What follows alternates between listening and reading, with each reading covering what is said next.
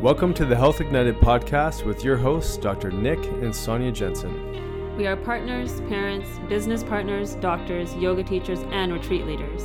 We promise to bring you real conversations to awaken and ignite your potential to live your best life possible. Join us each week as we dive into topics varying from brain health, biohacking, hormones, and longevity to relationships, parenting, meditation, and more. Together, creating community and building stronger foundations for the generations to come.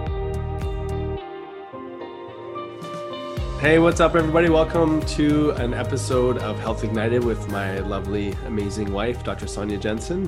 Hi. How's it going today? It, it's going well. It's yeah, going we're well. having some good conversations. We are. Yeah. And we've got an amazing guest on. And this guest has actually been on our Dr. Dad's podcast twice already. This, uh, as we said over there, he's a, he's going to be a resident um, speaker and presenter just because he's got such a crazy diverse background of so many things. So I'm going to give you a little bit of uh, his background, uh, a short snippet of the multifaceted human being that we're about to introduce to you guys. So his name is Dr. Perry Nicholson. He's a chiropractic physician with primary focus on uh, performance enhancement, corrective exercises, and metabolic fitness nutrition, and trained from the American College of Addictionology and Compulsive Disorders. He's an expert in myofascial, orthopedic, medical, and trigger point soft tissue therapy, a member of the board of directors and medical staff advisor for the AIMLA, which is the American Institute of Medical Laser Application. Dr. Perry teaches healthcare professional, professionals all over the world how to successfully use class 4 deep tissue laser therapy in alleviating pain. Director of clinical protocols and training for LiteCure Medical Lasers, specializing in myofascial laser treatments his his resume continues, but I will digress so we can just get this conversation rolling because uh, we we started a couple really great conversations on the Dr. Dad's podcast, and there's so much to what you shared, and I wanted today to really help us understand the emotional connection to the pain that we feel. And I want to get there, but eventually, but uh, to start off with, I want to just talk talk about the fluid of lymph because really this conversation that we've started two episodes ago was helping to understand fluid dynamics uh, chronic pain chronic inflammation this uh, you know the whole teaching on uh, the body aquarium and moving lymphatics and why we get sick and why we why we're not getting well and to stop chasing pain and all these stories and discussion were on those previous podcasts. And i encourage you know you the listener to develop that um, uh, discussion or that knowledge by going through those uh, topics first and then come here but what i want to lead this conversation eventually into that emotional aspect to why we feel pain and where we store it is let's just talk about the fluid of lymph like what is this fluid and what makes it unique and let's start there Great. Well, first of all, thank you very much for having me on the show, doctors. It's uh, really an honor and a privilege to be here. Uh, yeah, I could I could talk about lymph all day long, and you know that I do. So I'll try to keep it short. But I, I read a quote once when I was studying this of a doctor who said, "Lymph is life." I mean, that pretty much sums it up, right? If you think about it logically, I mean, we're most of our body is a, a fluid dynamic. We think of water, right? I mean, we are a significant amount of water 60 to 70% depending on the stats but that's the whole body but you have different areas of your body that are up to 90% water. So eh, lymph being one of them.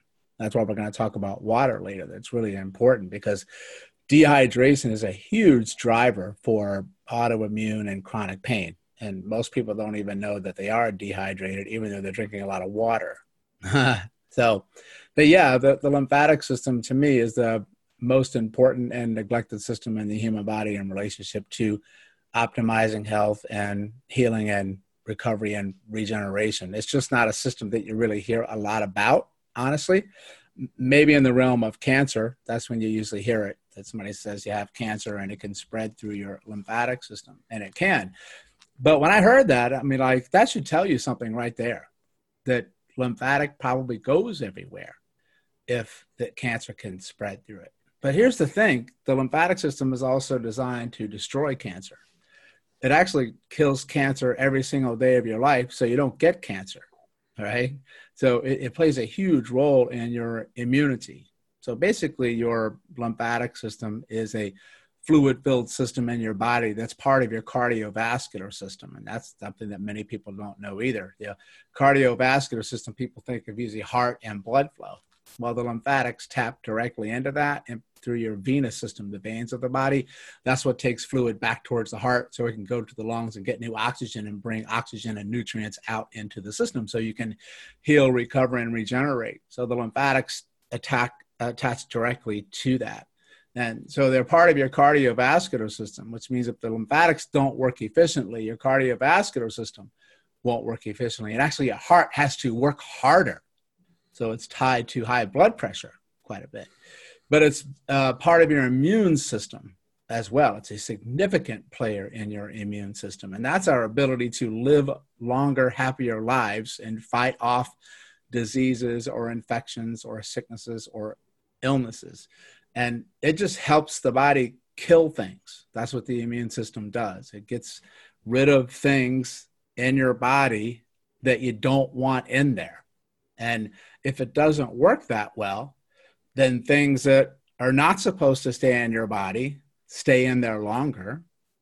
And then we usually feel the effects of that. Here's the key uh, usually much later than, than we think we, we will. It's not an immediate thing that happens, it's, it's a slowly progressing type thing. And that's why it's not looked at a lot because they can't see what does this have to do with anything because it took so long for my quote unquote pain or autoimmune disease to develop. And that's where it becomes very tricky uh, because it's not it's not blatantly obvious to you until you learn about it. And then when you learn about it, you realize, holy cow, it was staring me in the face the whole time. I just never even knew that I should be looking there. So it's basically a system that I call the sewage system of your body. And it's designed to get rid of toxins. What kind of toxins? Bacteria, viruses, parasites, fungus, uh, cancer, uh, um, exogenous toxins from the outside world, and endogenous toxins. Those are the toxins from your own body, right? Because when you have cells that you have cells that die every day because they're supposed to. And then you make new ones. And then the old ones are called metabolic cellular waste. And it's just like any other waste. If that doesn't get out of your body then your own body becomes toxic to your own body. You follow? Mm-hmm. and so you're basically sitting in your own metabolic cellular waste. And that happens even through breathing. When, when the very act of breathing through your lungs, you create what, you, what we call oxidative stress, free radicals, and that's tied to the autoimmune disease and systemic full body inflammation that we get. Well, you exhale a lot of liquid every single day. I think it's like two cups a day that you actually wow. exhale of liquid. And you've got lymph in your lungs too. You've got lymph in every organ, even your eyeball. You've got lymph in there. I mean, it's it's amazing. Once you see it, you're going to be literally astounded of how much it interconnects with and plays a vital role to your health. And that's my mission right now is to just help people realize what it is and then try to give them some strategies to help them um, take care of it. Simply take care of it. So you had said something that um, I think is really important that people don't recognize that there's an issue in the lymph for a while because the signs and symptoms may not be present that are loud enough for someone to recognize that something is off because normally the body will whisper in the beginning. So, what are some of those whisper signs that people can pay attention to? Maybe it is just not drinking enough or quality water or whatever that is, but what are some things that people can start kind of paying attention to so they don't have to get to the point where their body is screaming at them? That's a great question. Well, it's the subtle signs of everyday life that we think are normal, and they're not. Mm. Uh, tiredness, fatigue, lethargy, uh, soreness, aches, pains. Um, you know, you you you uh, brain fog. You start start to lose your mental capacity on things, and it's just stuff that we think of. Oh, it's the you're just getting older type of thing, and that's usually uh, probably not. right? Just because you're getting older doesn't mean you're supposed to fall apart. I mean, that's what medicine expects you to believe. Um, but you're you're supposed to be nice and strong and resilient uh, till the very end. You really are. I mean, everything's got a shelf life, but nobody says you have to be miserable when you're getting towards the end of your shelf, right? Um, so it's a it's a stiffness and tightness in the body is a big one, and you actually start to get sick more often than you normally do. And migrating pain is a big one where, you know, I have achingness in my knee today and then it's in my shoulder the next day and then it's in my back that then, then you feel like it's all over the place. So those su- subtle things. And that's just a sign of systemic, which means full body underlying inflammation. So I was, I like to study classic um, old school medicine in a way, looking at the the foundation from years past, hundreds of years past, of looking at of how we looked at the body then. Because I think honestly, I know we've have much more technology now, but I think that we're going into such a minutia of studying things. We don't know how to put big pictures together anymore. And physicians needed to do that back then because they didn't have the ability to look at things so closely in a microscope. And physicians in the past actually touched their patients. But you don't find that anymore today. It's look at the lab results or this, this, this. And I'm like, when's the last time you put your hand on anybody's abdomen to see anything or feel anything? So they had this wonderful way of connecting physiology together. And that's what I love to do. I was actually reading an osteopathic book from 1898 this morning. And I loved it because it was actually written in a with a typewriter. You guys remember those things? Yes. I have to I have to tell the kids that are listening, look up typewriter for a picture. kind of like looking up an album. and uh, I was reading it and it was just I it's 458 pages long and I'm only 25 pages in and I've blown my mind. And they were talking back then in 1898 exactly what I'm telling you right now, which is the relationship of the fluids of the body, and that they used the word sewage of the body. And they had a phrase there where they looked at pathology. They said the path to pathology is congestion, and congestion is stagnation, right? Mm. Congestion of body fluids from lymphatic to vascular, even to uh, water because you're dehydrated. And then congestion leads to inflammation. And inflammation is the key to chronic disease, right? And autoimmune disease. And then that leads to degeneration. And then degeneration. And then that's when we get all these diagnosis names. When you've degenerated to the point where now I can give you a label because now you fall into this box, right? And then now degeneration will actually go into, and that's where you'll start to get uh, growths or tumors. And then that is where they manifest things like cancer. It's a cancer is a process that's a, that doesn't just jump you overnight.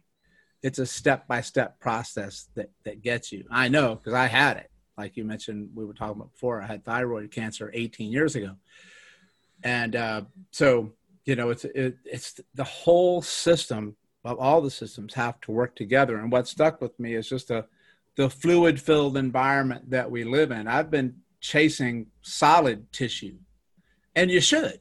But now here's the reframe.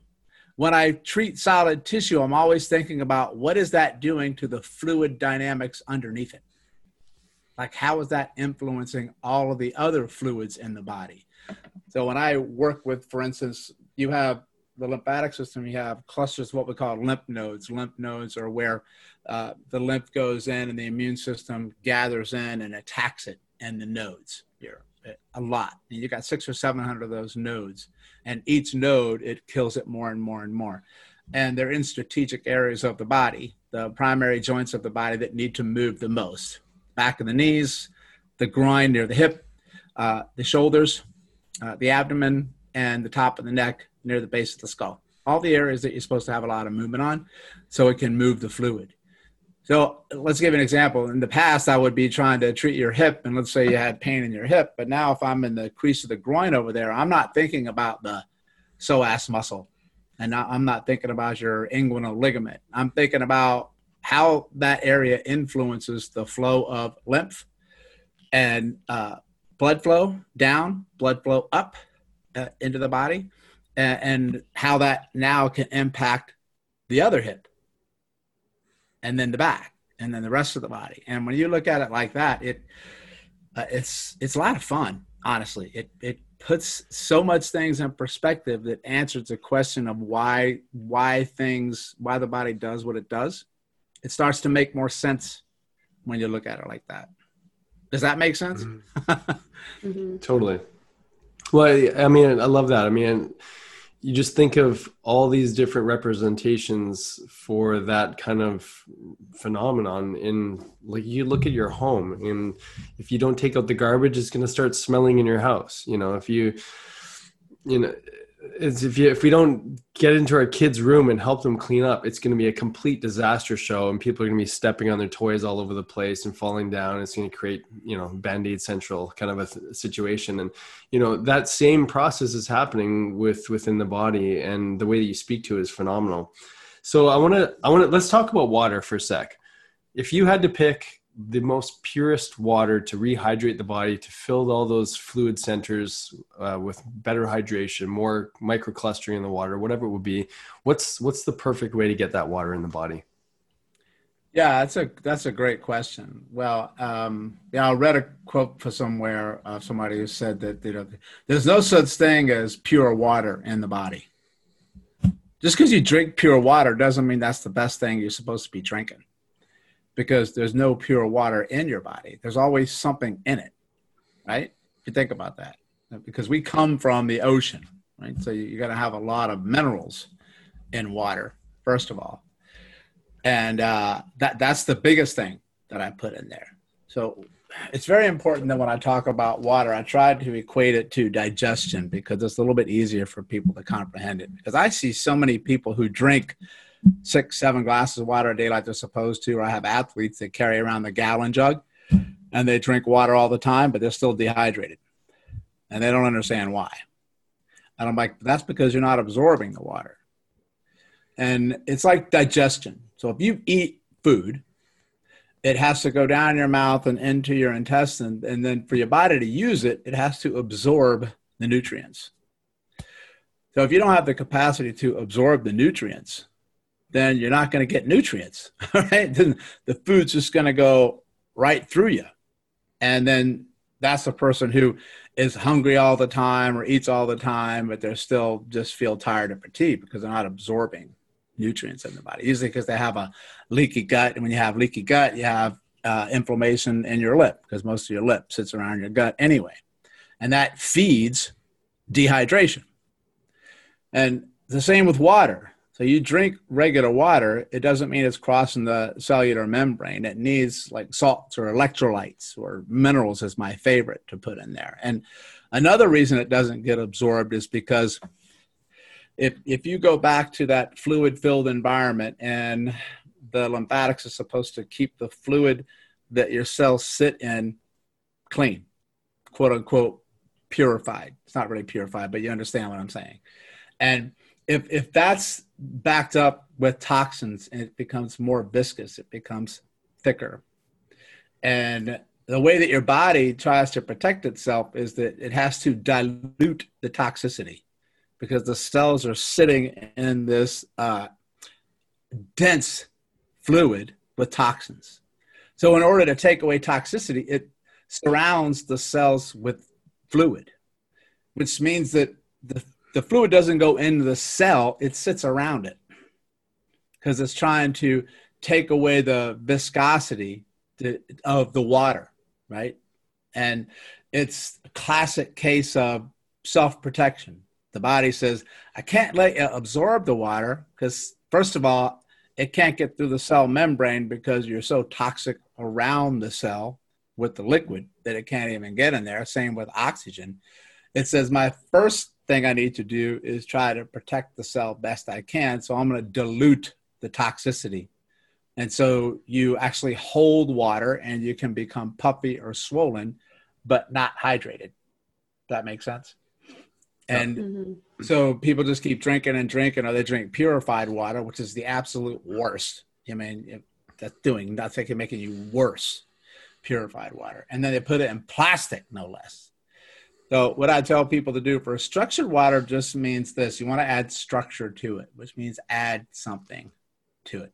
It can be honestly almost anything. My favorite are taking um, minerals, liquid, what they call trace minerals. Another name for it is fulvic slash humic minerals. It's basically, I tell people, it's liquid earth. It's the dirt that you're that you're drinking, and you know nature's pretty smart. She puts things that you need on the earth.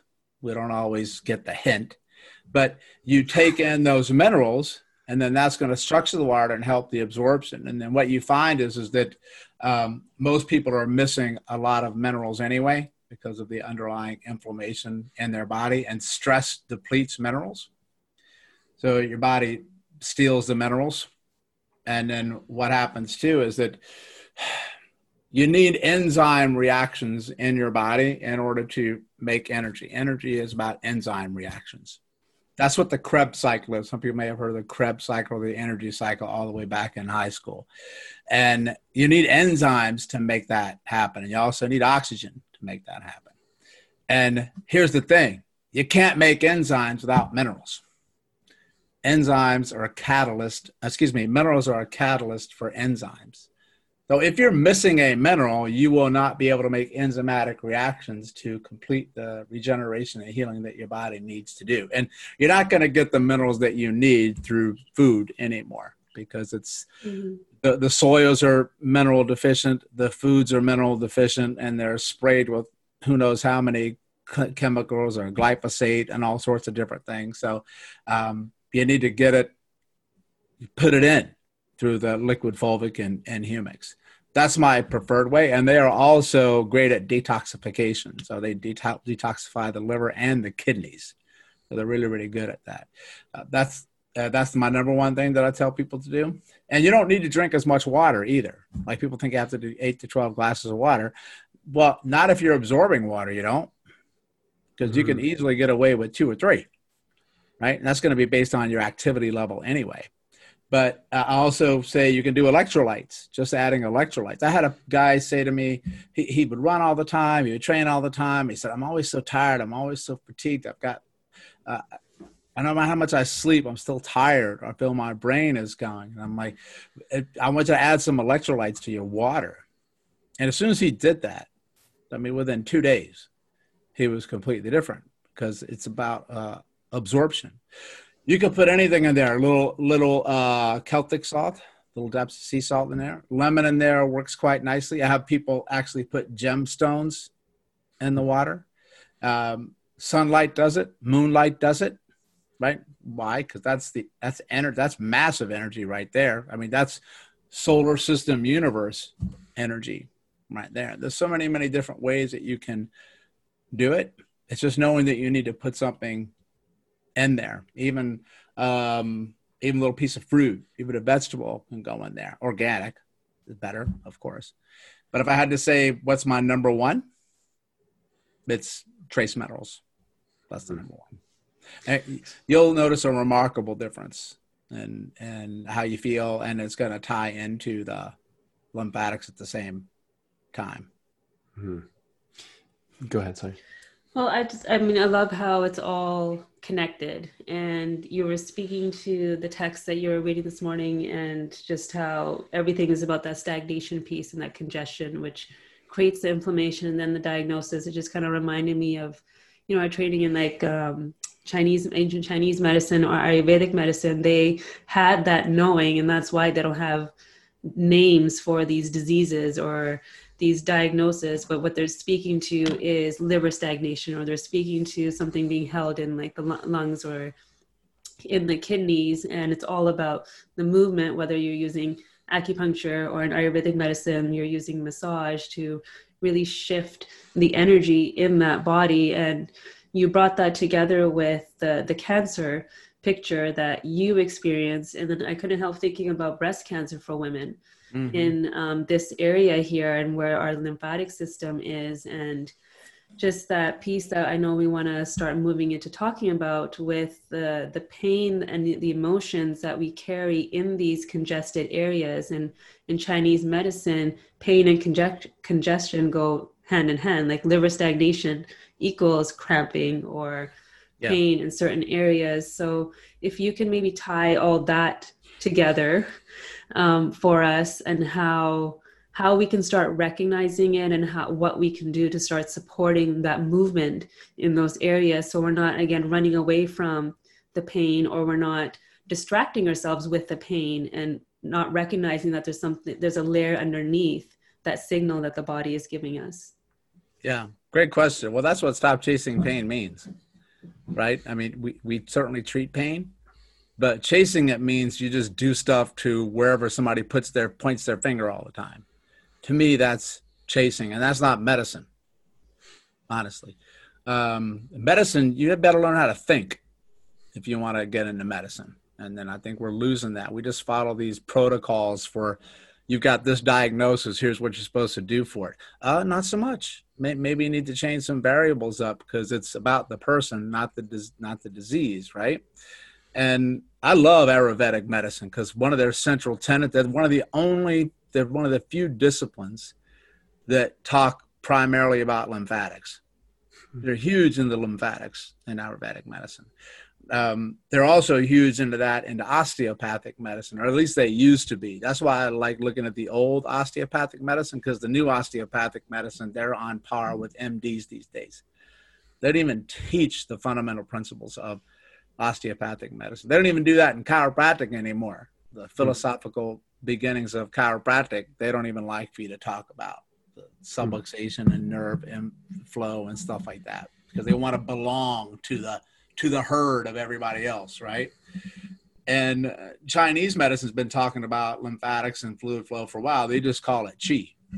They just use a different word for it, right? And one thing that I try to teach people is just about all the systems of the body working together. So I think I've said this on the other pi- podcast, and I say it all the time: is that no system in your body ever works alone.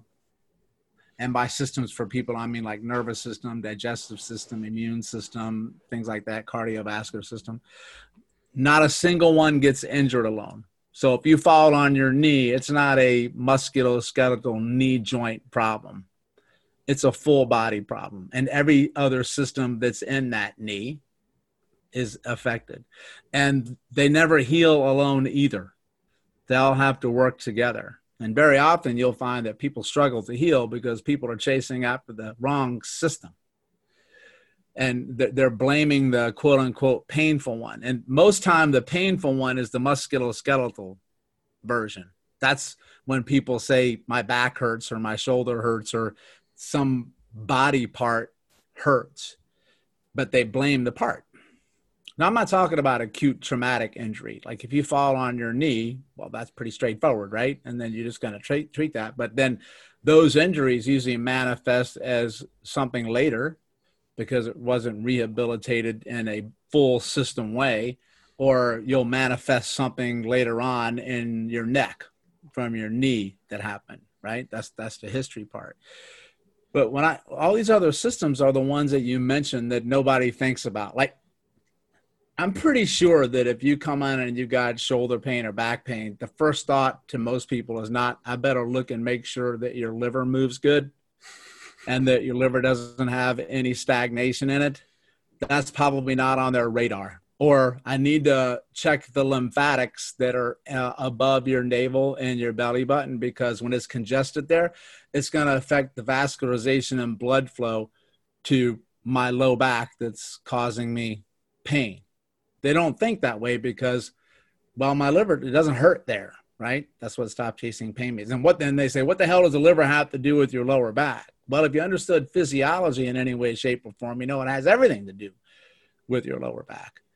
So it's just a matter of when you assess an area by hand, for instance, if I'm going to put you on your stomach and you have back pain, I'm going to press into your lower back and see if it hurts. But then I'm also going to turn you on your back and press into your stomach and see if it hurts because I need to look for areas of your body that have vulnerabilities that you don't know about. Right. And then those stagnation systems are big ones.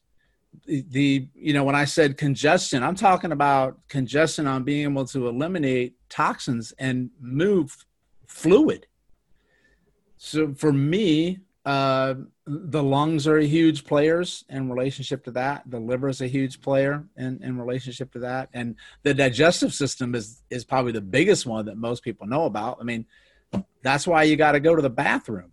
I mean, you're trying to get toxins out, and then a lot of people suffer from constipation, so toxins stay inside of their body, or that tube that the food goes down has got holes in it, so all that food goes through your body and it, it appears as a toxin like that way.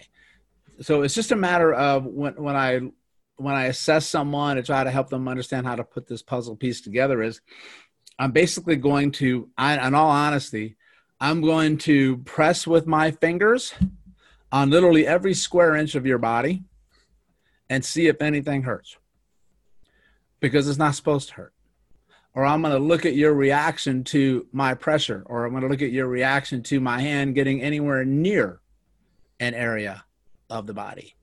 And then I'm just going to look and see what happens when I press there. And the longer I do this work, the less I really focus on where your pain is.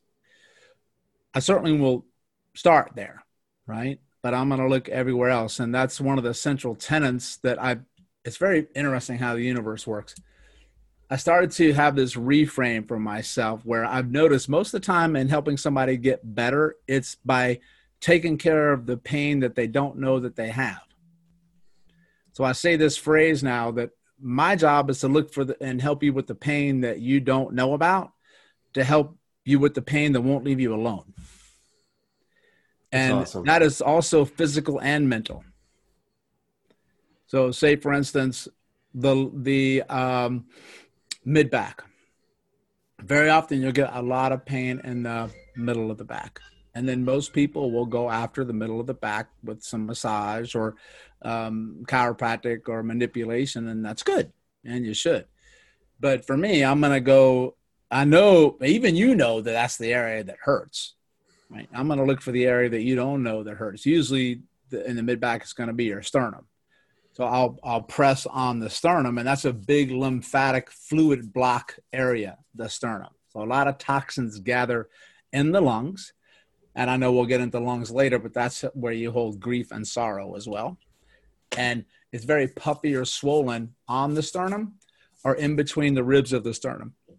And it can be absolutely excruciating when it's got swelling and inflammation. And it's not supposed to be excruciating. That's my point. But nobody ever knows that it hurts until I stick my finger there. Then they go, oh my God, I, I had no idea that that hurt. That hurts more than my mid back, right? So what you'll find is the body actually will manifest pain in the middle of the back because of the vulnerability in the front. And if I treat the one in the front that you didn't know about, the one in the back that everybody's been treating for six months, usually ends up getting better. And then I'll do the same thing to your abdomen as well. So the abdomen is a big link to the lower back. But when you look at physiology, you just realize that there's a lot of these things called nerve plexus and ganglia that sit there. And those are relay stations for pain, a relay station for compensation. So what happens is when you get a nerve signal that comes in from something, the the the body can send that signal any damn place it wants, right? I mean, it can it branches out everywhere, right? And then and unless you really know how all these things interconnect, that they'll they'll appear seemingly unrelated. But here's the thing: there's nothing, there's never anything in the body that's unrelated. You just have to put it together with the and, and look at the big picture of what it's trying to to tell you. Does that does that make sense? Mm-hmm. So the more areas that I find where somebody has pain that they didn't know about, the more I know one thing. There's more there's more inflammation in the body, or there's probably a lot of emotional things that are being stored that they don't know about. That's probably the biggest thing that they don't know is causing their issues are a, a trap trapped emotions that they call it. Right. Now, hopefully, I answered your question with, with you what you yeah, mentioned. no, you tied it. You tied it together together really well, and I think I really wanted you to emphasize that point of how our emotions are so tied into what the physical body is trying to communicate to us, and depending on what the emotion is, like you said, the grief is with the lungs, and anger is with the liver, and resentment can even be in ovaries. You know, I've seen a lot of women growing cysts and fibroids and lumps on their breast because they haven't worked through all their trauma or the emotions, suppressed emotions, and the thyroid being you know our communication center and our voice many people that can be suppressed and then things start to grow there. So i think it's so important to have that understanding that how we feel the emotion tied to it the thoughts that we're having will all contribute to this pain that we try to distract ourselves with. Yeah, absolutely. Well, it's interesting that you you know you brought your thyroid, um, you know, thyroid gland, and obviously that's something that you work through, uh, Perry. Um, can you say that you know in your situation, did you feel like there was like I mean, you found a new voice in in this experience, but um, for you, could you kind of dive into your uh, the emotional connection to the thyroid gland and and kind of what you experienced? Because I think it's interesting to talk from that first person point of view. Dude, that's a really good question. Nobody's ever asked me that before. And I might actually Put you on the spot. Yeah. But I want to warn you, I might actually get emotional when I talk about it because it's a lot of painful things in my history. Uh, and I've I've sat back over the last year or two since I've started to get more involved with the emotional side of pain and chronic pain for myself, but also for so many other people because the once I started to recognize the connection between emotions and physical health f- for myself, the universe just opened up, and all of a sudden, I just started seeing it everywhere. Right? It's that's the way it works. It's it's always been there, right? But now you've got the awareness of it, and it's almost like a calling in a way. Because then I'm like, where the hell did all these emotion-based problems start coming from. I always joke around. It's like when you buy a car and then you drive it off the lot. You're like, when the hell did everybody buy my car? And it's just the way the universe works. And I, uh, they've been attracted to my work. And when I post things up, the ones that get by far the most response or the most questions are anytime I put something about emotion. Because I think we're all crying for it or we deep down innately know it and uh, we're and when you find somebody that says it it's almost like you found what i call somebody called a sandbar once where you're so in this ocean floating all alone feeling like you're going to drown and then you you found a sandbar of safety. And i look back on it now that yeah that's where your throat chakra sits too right? If you follow that that that's your that's your voice. And for most of my life definitely my early life i was um, very introverted. I was uh, shy um, heavyweight obese glasses geeky kid who had zero self-confidence actually hated every part of who i was got picked on a lot, got bullied a lot, never felt I could be my authentic self because I didn't like my myself. So I never had a voice, you might say. And I would if I would say anything, I would always never really be me. I would just say something to try to get other people to like me, uh, but it's not the real me. And then pretty soon you don't even know who the hell you are. And then you're almost scared to say anything, right? Because that that acceptance, uh, uh, we want. That's part of being human being. That's what community and, and tribes are all about, right? But that can be a very slippery slope. And I think all those years of self, it was actually hate in a way. I'll be honest with you, um, manifested itself. So that's why I I use the phrase all the time, and I, I, can't remember who I read it from, but if you don't love yourself, you're never going to get well. And that stuck with me. right? And that's one of the reasons why I struggled. Even after the cancer, I wasn't ready to see it yet because I was still practicing as a chiropractor, but I was still just a looking at it like, well, I'm a back guy, you know, I'm a pain guy. I mean, and I'll just get my cancer taken out and I'll get my radiation treatments and I'll go back to everything the way it was. Zippity doo dah, everything's good. Uh, no, it just manifested itself later, about uh, 18 years later, as an autoimmune disease. So it'll find its way out again. Hmm. And then that started to look at my journey of just having to get self love again, and then looking at all the different emotional things that I've gone through in the in the past, and where I was holding it uh, in my body. And so I look at these areas now for everyone, and I just find now the largest area where most people hold their trauma that I've been finding is from the neck to the pubic bone in front, the anterior part. That's where most people hold it. But they, they just don't know mm. what's there. Yeah, and one way to relate to emotions is that um, they're like the the senses of our soul. Right. And when we're not paying attention to the communication that these emotions are trying to relay to us, it's like pieces of our soul is dying or we're losing pieces of it. And uh, it's Dr. Gabor Mate that says, you know, there's something within us that loves us so much that it's going to begin to whisper and then begin to scream and show up so big so that we can have that opportunity to shift or to lift that mirror in front of us so that we can shift our lives. And then now looking at you you're using your voice.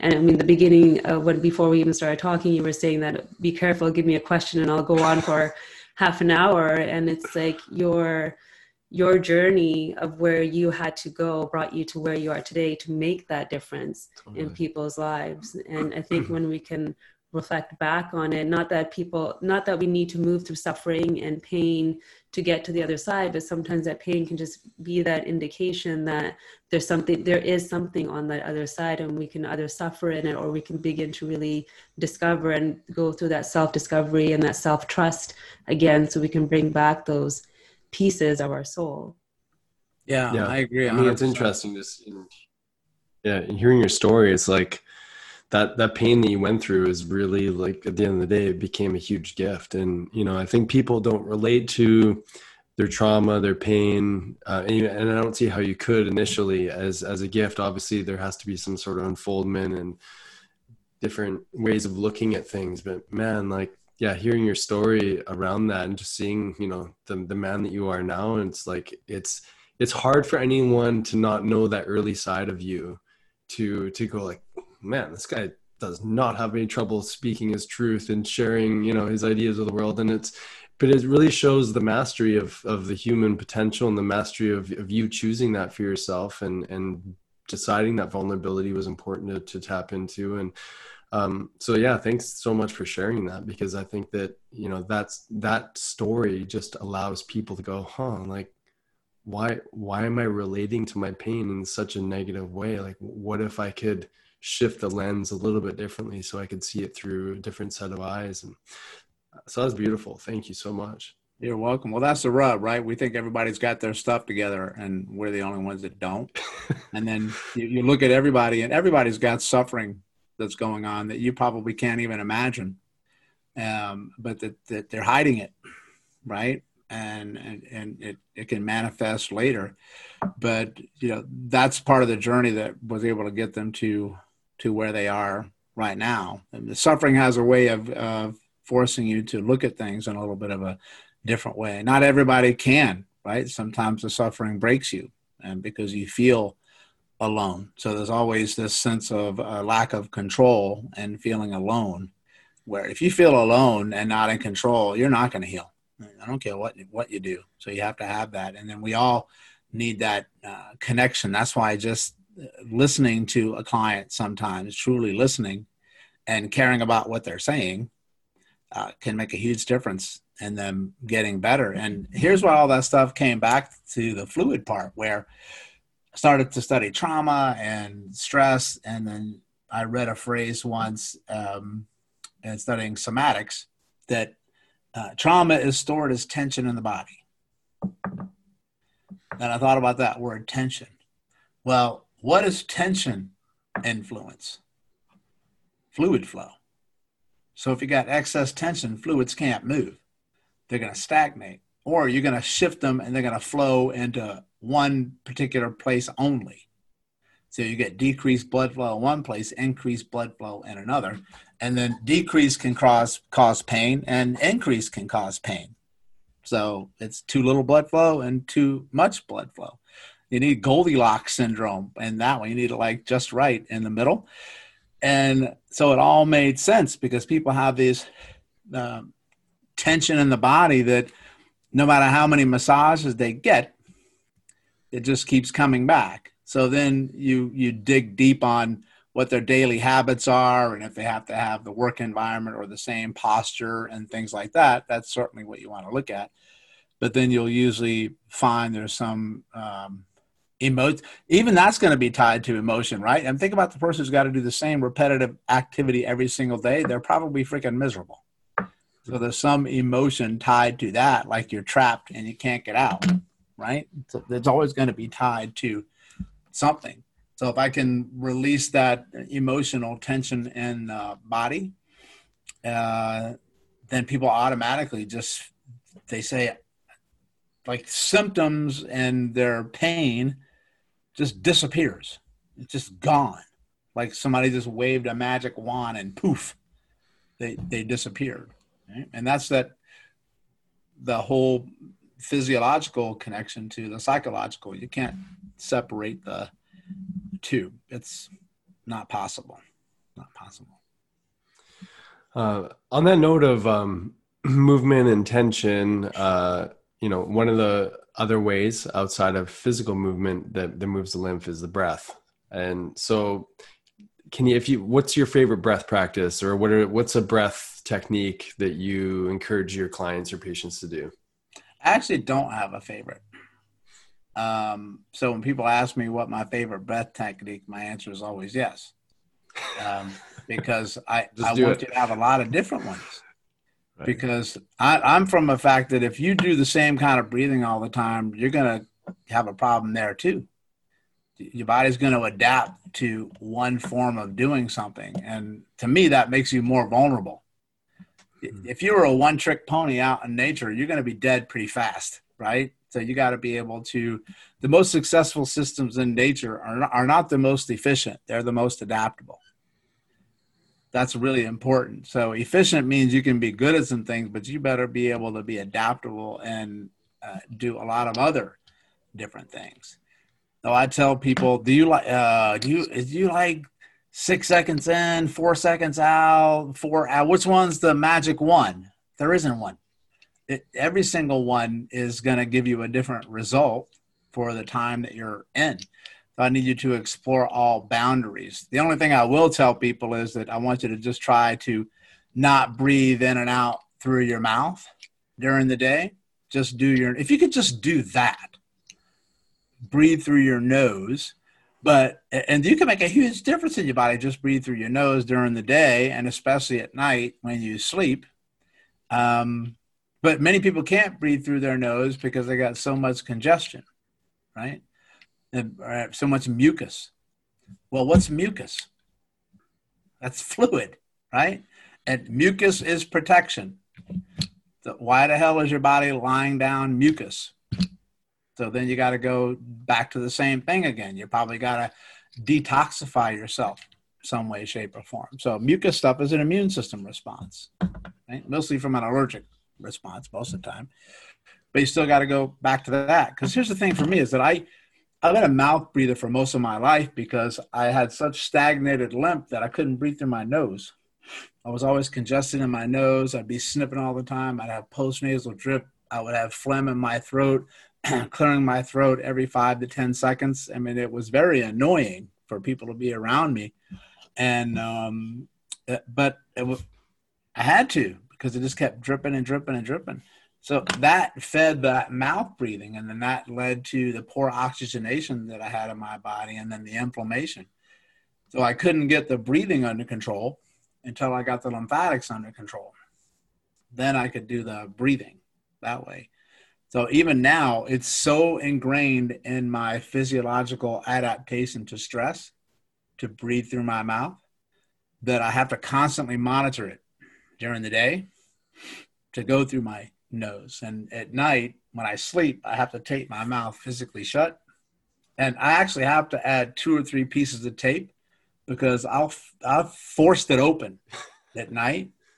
And then I have my wife tell me that I look over and you freak me out because I look like a puffer fish, like I'm going like I'm trying to blow out through my mouth. And she's like, I don't know if I should wake you if You're suffocating because I still want to do it like that, as opposed to going out through my uh, nose but that's what happens is that anytime your body is gone towards an adaptation to stress whether it be a good or bad response there's really no good or bad response to stress. It's just a useful response. So i read that in a, once in um, neuroscience book that there's no good or bad in relationship to the brain. It's only utility. It only does what it thinks is useful. We put labels of good and bad on it. Mm. and so that's a nice reframe right so here's the thing is that when you have an adaptation to stress, when you get under stress, it's always want to go it always wants to go back to the same one. So you'll always have a tendency to go back to your your lifeboat that you had before. Um, so in relationship to your your uh, breathing issue, I've tried all different types, and people say, "Hey, do you like Wim Hof?" I'm like, "Yeah, that's good stuff, man." Do you like the uh, uh, Buteyko breathing. That's probably my favorite, the Buteyko breathing.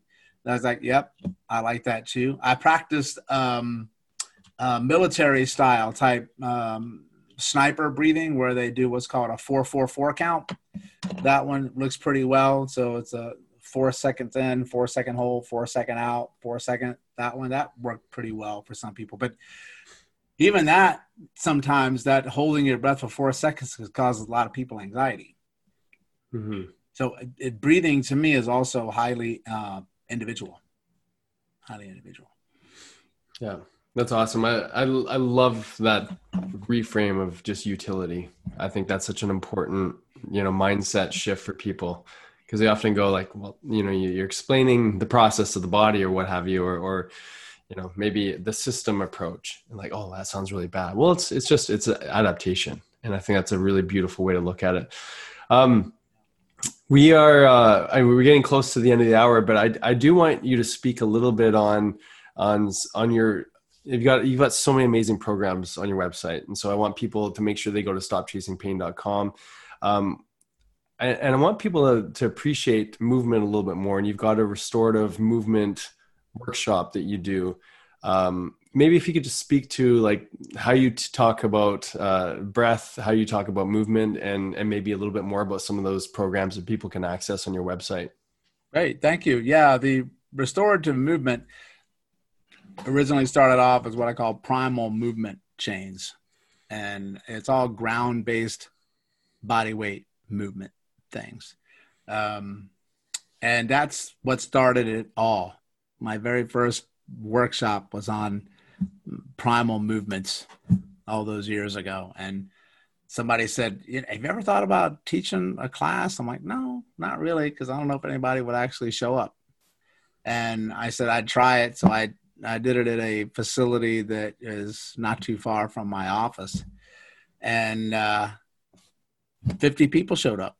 So I'm like, okay, well, you know, maybe people like this stuff. And then I started to teach the program and the results were phenomenal for people. They really enjoyed it, and you know, it's just it's just moving down on the ground in many many different ways. Some people call them what neurodevelopmental patterns, like going back to how you learn to move before you could walk.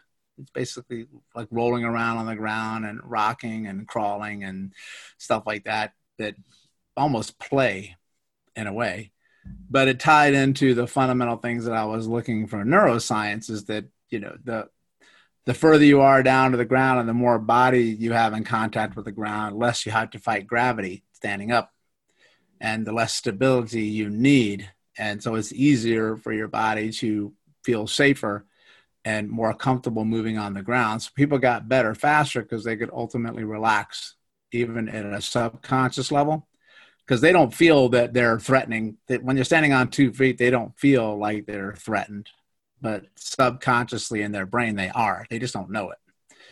And so they would make leaps and bounds in their progress from being on the ground. And they realize very quickly that it takes an enormous amount of strength to move your body on the ground. It's not easy. You need these pivot points. So, one of the tenets I teach is stability always precedes force production. So, you need to have a stable base in order to generate force. So, if I have more body parts on the ground, the more force I can generate. Because standing up, the only thing you have is your foot on the ground. and usually one foot, that's called walking, right? And uh, people got a lot stronger. And then I started to teach them like arising from the floor up. And that takes even more strength. It's a huge amount of coordination and strength in order to be able to take yourself off the floor to a standing position. And I just I implement those into daily routines I've found that if I can give you just one or two of these moves to do mixed in with what you already love to do, you're kind of getting what you need mixed in with what you want at the same time. And it was much easier for people to integrate it that way as opposed to giving up all of their typical training that they want. Um, that way, it's what I call it's kind of like giving your your dog the medication they need inside the treat, and they don't know that they're getting it, right? So you're sneaking it into the dog treat, um, and that's what I did, and that's evolved over time to where I've actually gotten a lot less.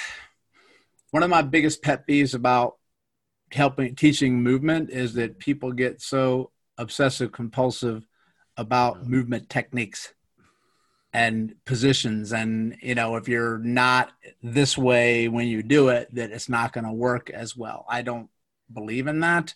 I like variation variability and variety otherwise known as exploration. So you can feel comfortable moving into all of them because when you're in real life you're probably going to get into one of those positions at some point that you never got in and when you were working with me and that's when you're going to get hurt it's the position that you don't expect to be in. Like you like you're like say for instance foot position. Like you know you want to make sure that your ankle is nice and stable and when you do a squat i'm like well usually you get hurt when you step on something and you can't help it and you invert and then you get your ankle sprained. So in my world of training i have you do different things with your ankle actually inverted on purpose Mm-hmm. So we load you into areas that you're like people say, "Oh, I don't want you to go there because you're going to get hurt." But meanwhile, I want to take you there, but in a controlled environment, and that takes the stress off of feeling that you need me to be there to make sure that you're moving right. So you feel self-empowered to move because every human being moves. And it's not, I always joke, it's not rocket surgery. It's not really difficult to do movement uh, I just need you to do a lot of different types. So that's why now I have what's called 4M motion. It's very, very simple. It's move more of yourself, more often, more ways, more environments. If you can do those things, then you're going to be a pretty resilient human being. Right? So that's pretty much what we do now. And then that's my top 25 movements that I teach people to do on the ground. If you can make your way through all 25 of those movements, trust me, you are going to be a monster. You're going to be pretty strong and you're going to move a yeah, lot of fluids around. Yeah, you will be. Because here's the thing I got people that are, are really muscular and they can lift a lot of weight and they're actually good athletes on two feet.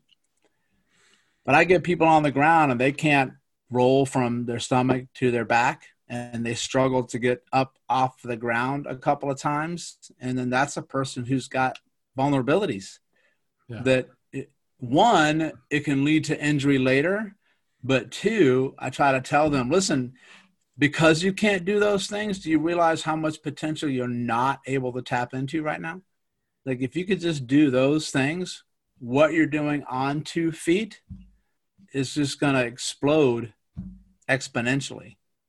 Mm-hmm. Right?